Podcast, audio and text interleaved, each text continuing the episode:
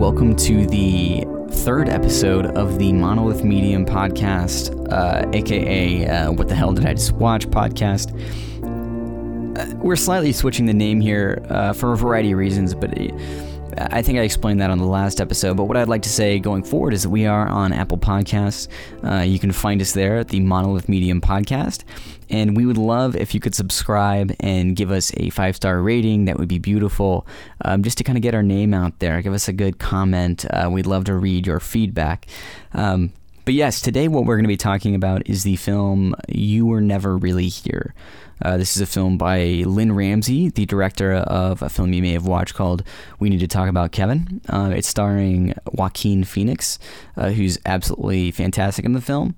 Um, but we're not going to be talking about what I love about this film um, in this podcast. What we're going to be talking about is all of these little moments uh, that are fairly incomprehensible, that may be a little bit difficult to decipher, um, and kind of put it all together uh, to come away with a thesis, and in this case, uh, kind of a way forward uh, from the film. And so again, we're going to take all these incomprehensible moments, kind of put it into a, put it into a blender, then kind of like separate it all back out again, uh, and uh, just kind of like decipher what's going on in this film.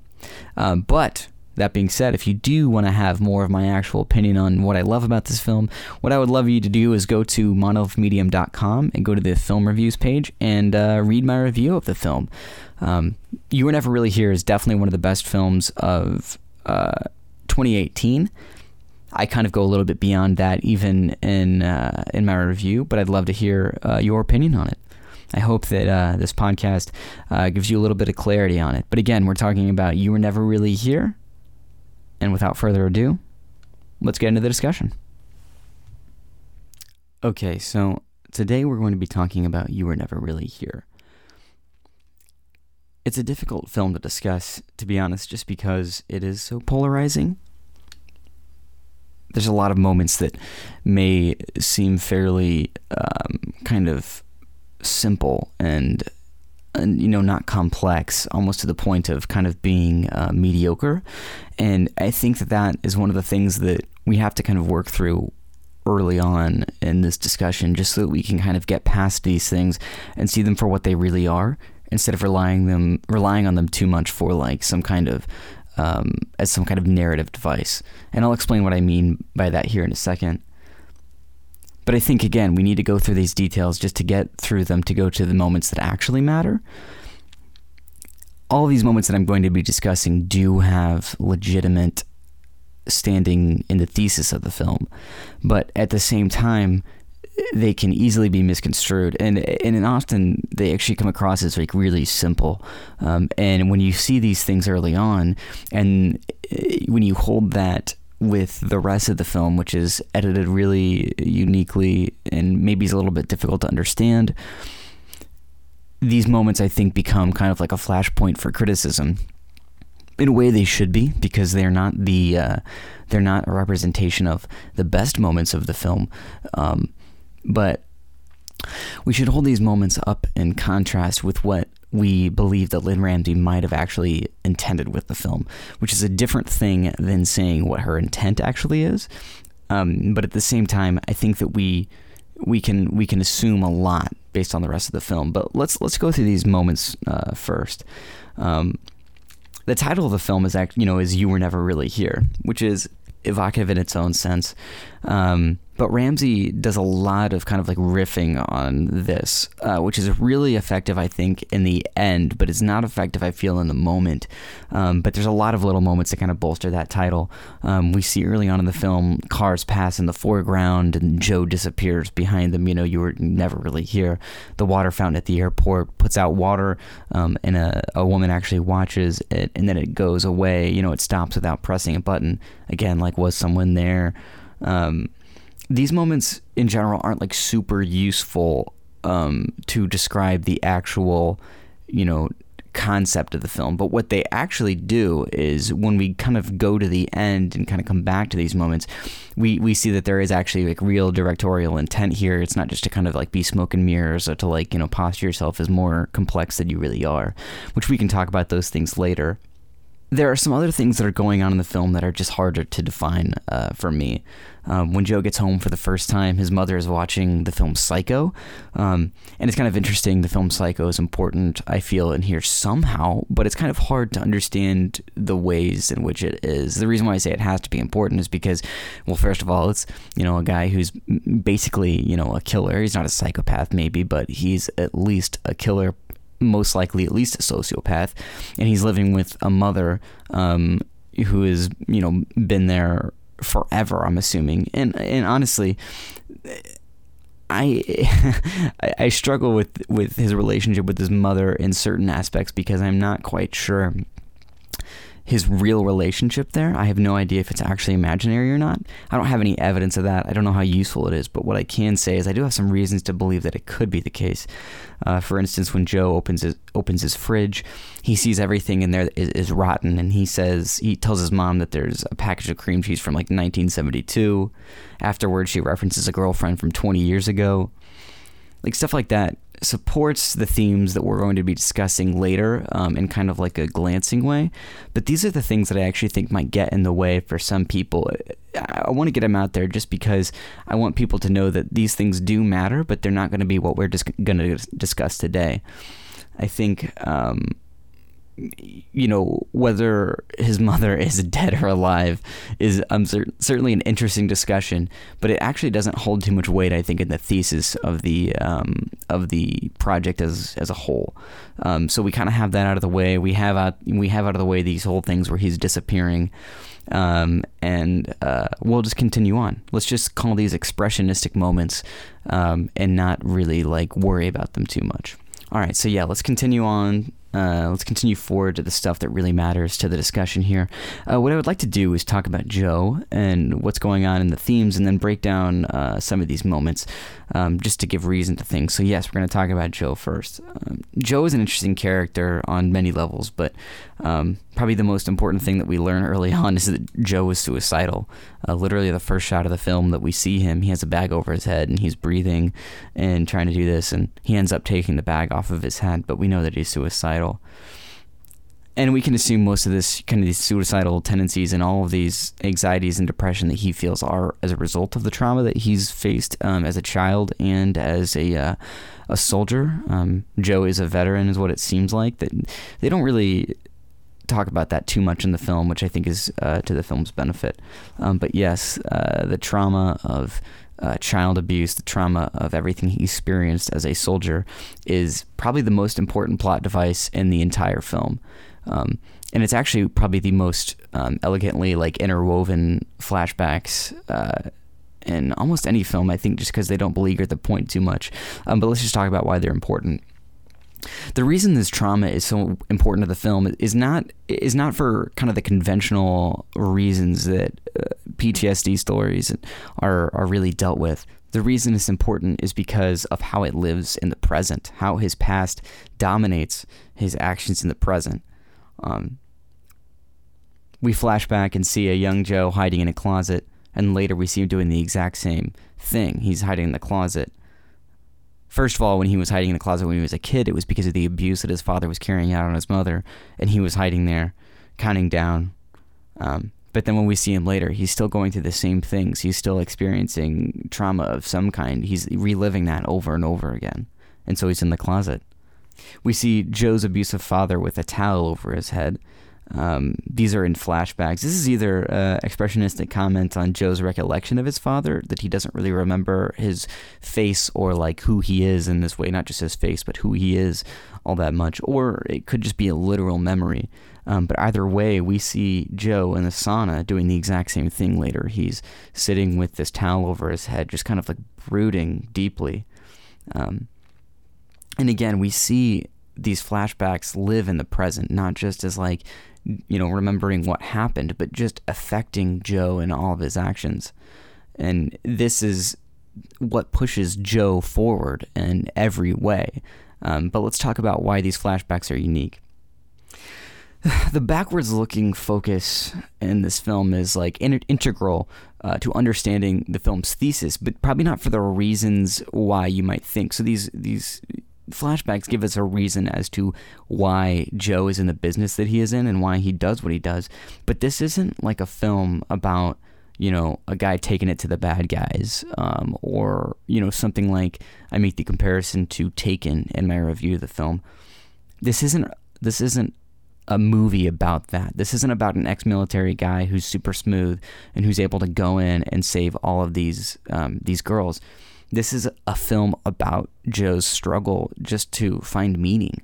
Um, and the reason why it matters is Joe could theoretically have done anything with his life.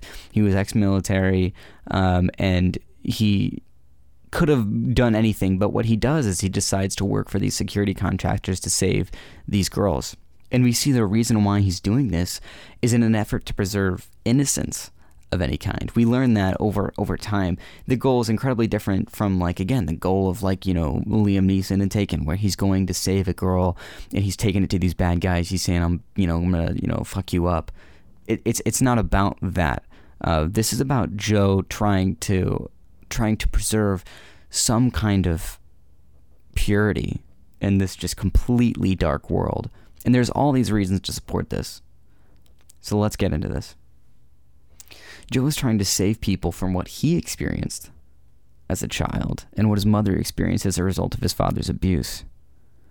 And then further, trying to save girls from the death and horror that he saw as a, as a veteran. So again, what we're seeing here with Joe is not is not someone who just you know has a special set of skills. Um, and in fact, it would be it would be a problem to characterize him that way because he doesn't have these like smooth, polished edges of like any other kind of the way you think of ex-military. The man goes in with a hammer, and he's just really he's not clumsy at all. I shouldn't say, but he is just like he's calculated and direct, and he doesn't. There's no obfuscation of like what he's going to do, and there's no style to what he does. He just has one goal, and he's going for straight toward it.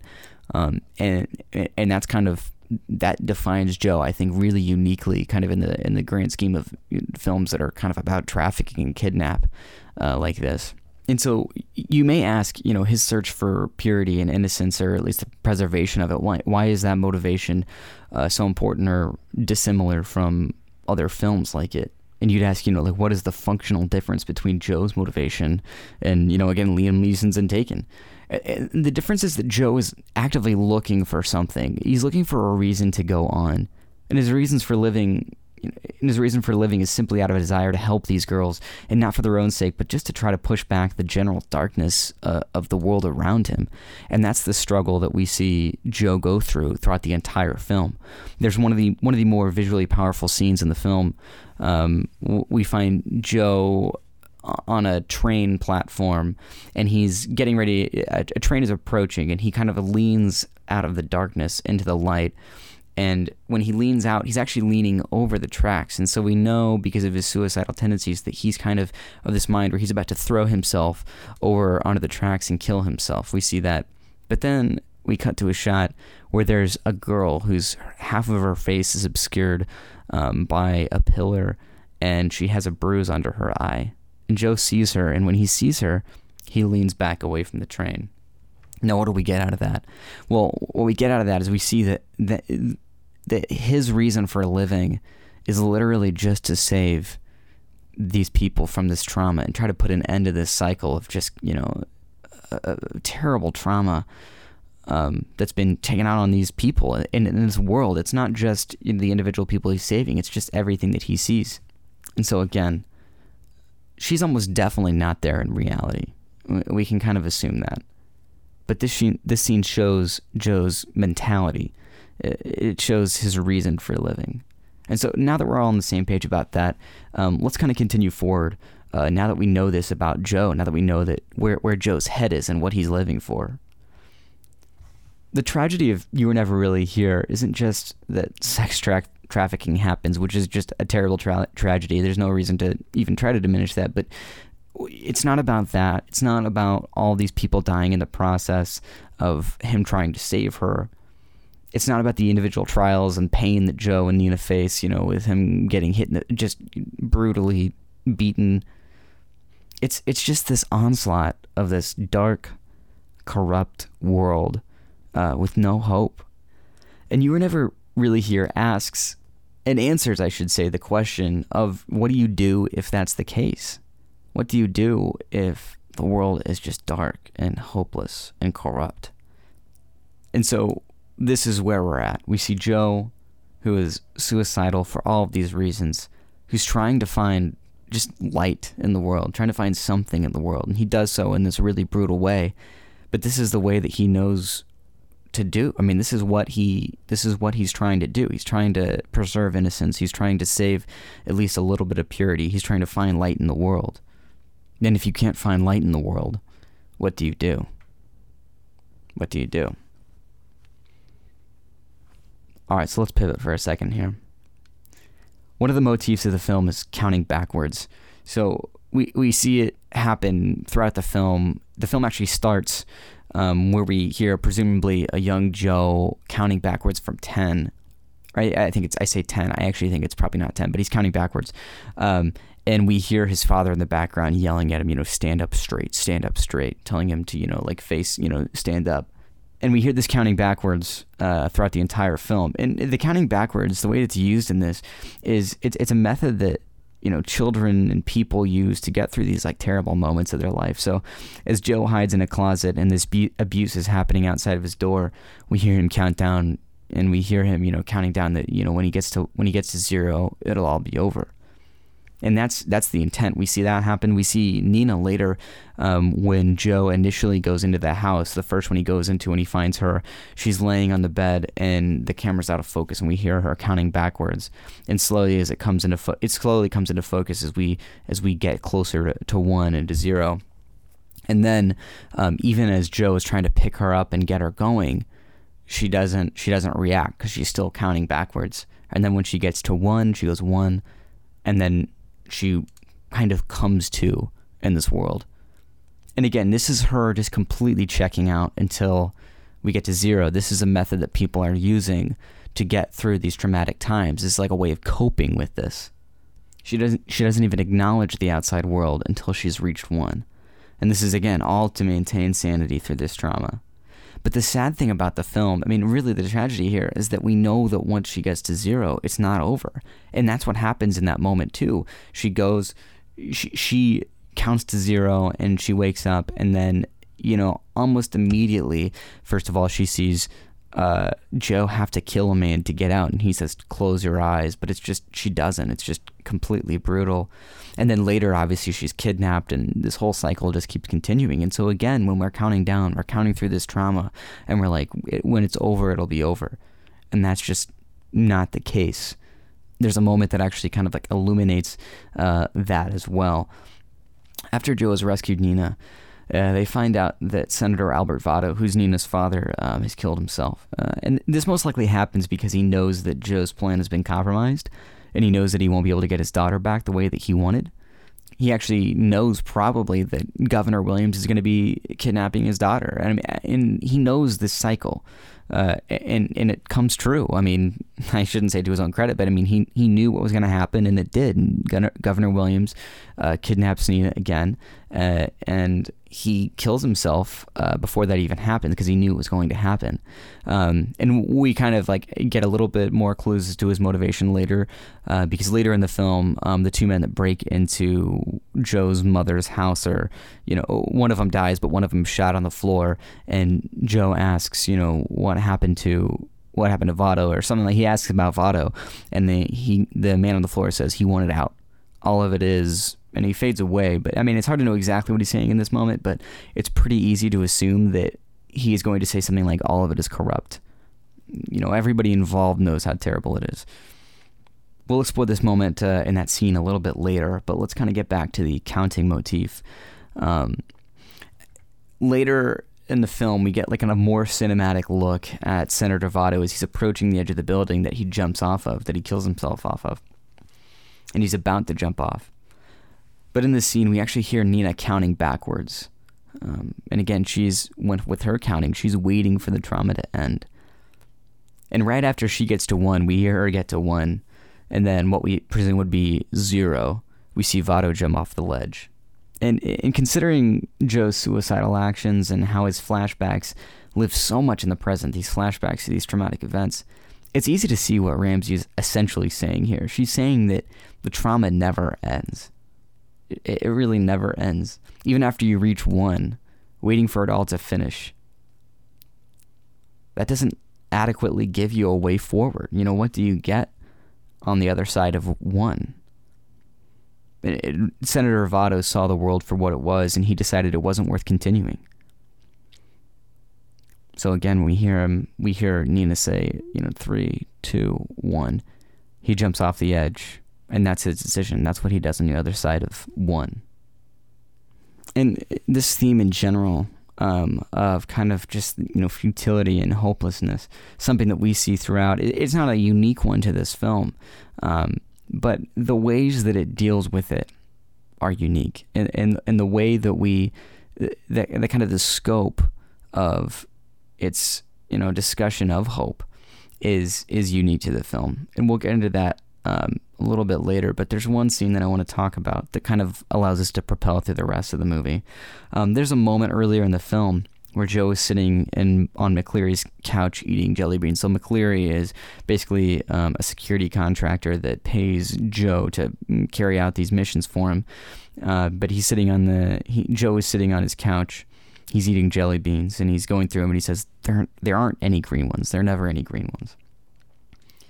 And they continue the discussion, and McCleary tells him about the next mission, the next thing that's going to be coming up, the next, you know, the next uh, chance to save somebody. And then he finds one. So Joe finds one, and he looks at it, and he says, "There's a green one." He holds it in his fingers, and then he crushes it in his fingers. And I think this moment makes far more sense and context with the rest of the film. Joe is searching for innocence and he's searching for these things uh, and, and a way forward, but he's realizing at every turn that it doesn't exist um, and it maybe never even did exist. We see this not only just in his state of mind, because this isn't his first mission. He's done this before, but he's still suffering the same, the same uh, trauma and the same mentality, the same circular mentality of there's just no hope and there's no reason to any of this. And so we see him, he finds the green jelly bean and then he crushes it in his hand. It never even existed. And again, this whole idea that that purity and innocence doesn't really exist. That this this this mission that he has for himself to to somehow find something bright into the world is is hopeless. and that's that's the that's the struggle with this film specifically and with Joe is like he just he's looking for something. He's looking for a reason to go on. And he can't find it because this world is just dominated with this darkness and he's surrounded almost kind of like uh, like taxi driver where it's just, you know, everything that he sees is terrible. And that's defined by his past that the trauma never ends. His reality was and is based in that trauma. And let's talk about that a little bit more. Let's go back to that scene with the man that had broken into Joe's mother's house. He's laying on the floor dying with a gunshot wound in his stomach.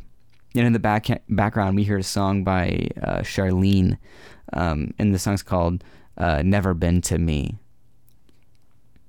The man on the ground, after hearing this song, starts to sing along um, kind of like almost in a magnolia moment in a way. And the uh, lyrics provide tremendous context. Both of the men um, start singing because Joe gets down on the ground. He's laying next to him, um, and we hear we hear them sing. These, Sometimes I've been crying for unborn children that might have made me complete, but I, I took the sweet life and never knew I'd be bitter from the sweet. sweet. I spent my life exploring the subtle whoring that cost too much to be free. I've been to paradise, but I'd never been to me. And they're singing this song, and eventually what they do is they actually grab hands in the middle and hold each other's hands as presumably this man dies. The first line in this, sometimes I've been to crying for unborn children that might have made me complete, is I mean, fairly obviously powerful for Joe. I mean, that's literally his entire struggle. Is he's talking about, or he he struggles with just just finding these things that don't exist, but he's hoping it will make him complete. You know, hoping it will make him right. He's searching for this thing that literally doesn't exist, that that is literally never going to be there, but he's looking for it just to make himself complete. And then the line afterwards. I spent my life exploring the subtle whoring that costs too much to be free.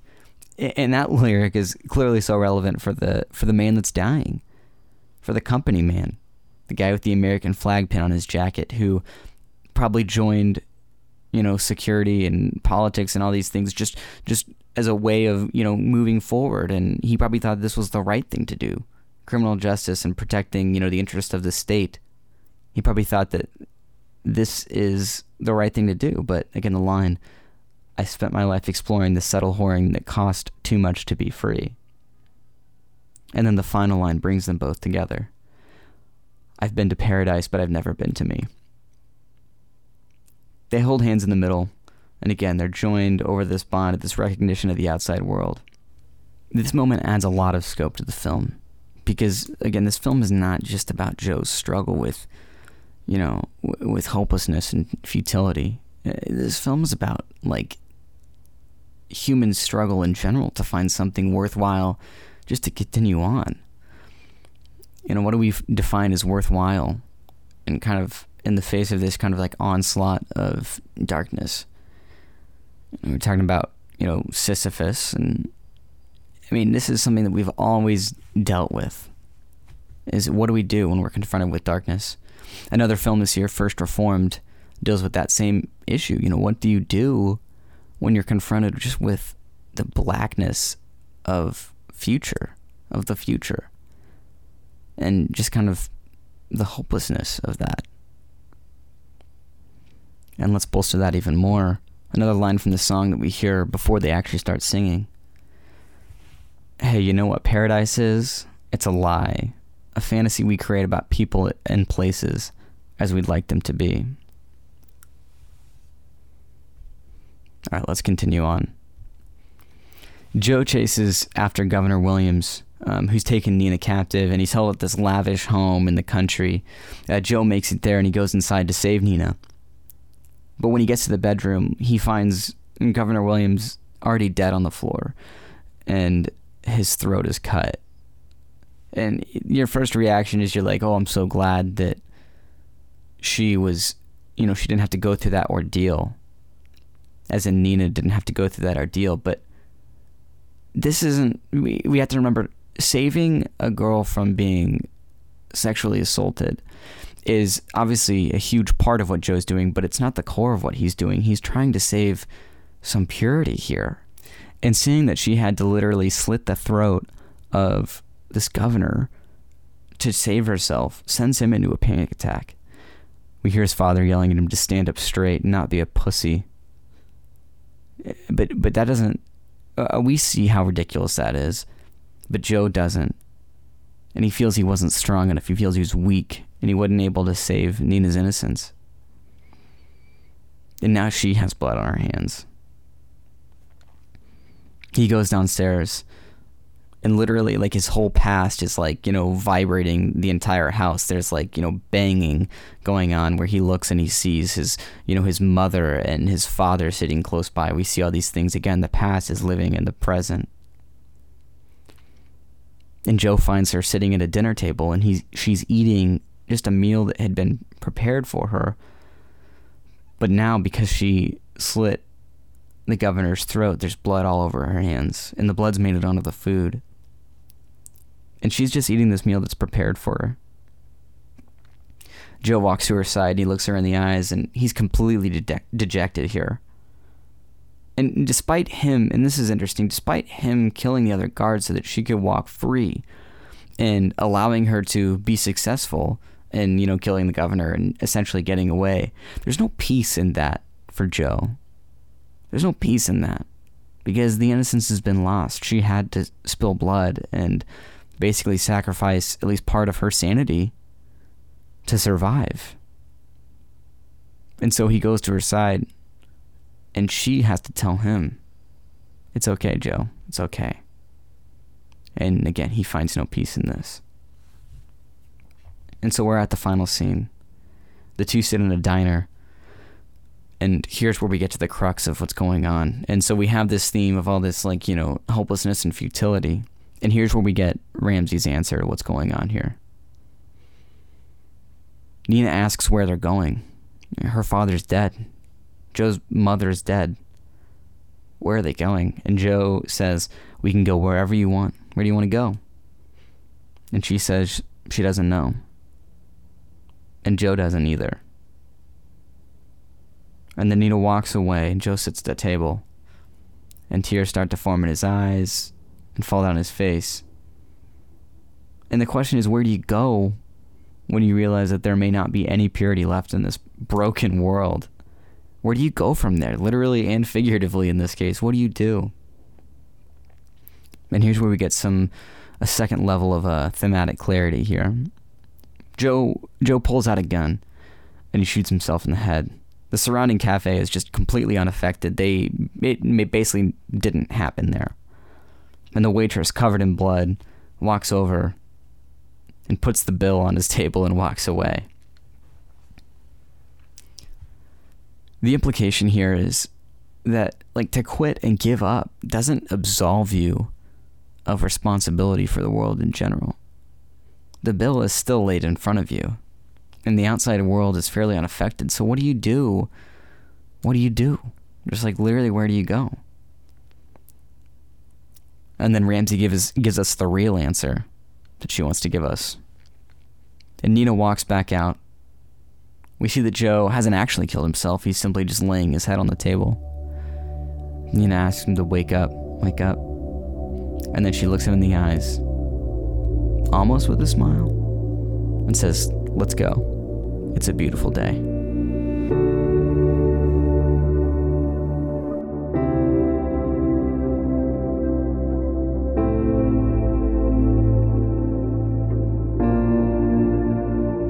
If you found this discussion valuable, please go to our website and subscribe to our newsletter, which you can access at the bottom of any of our journal entries, film reviews, or podcasts. But also, if you're on Apple Podcasts, hit that subscribe button and give us a five star rating. This was Brett Hoy from Monolith Medium. Thank you.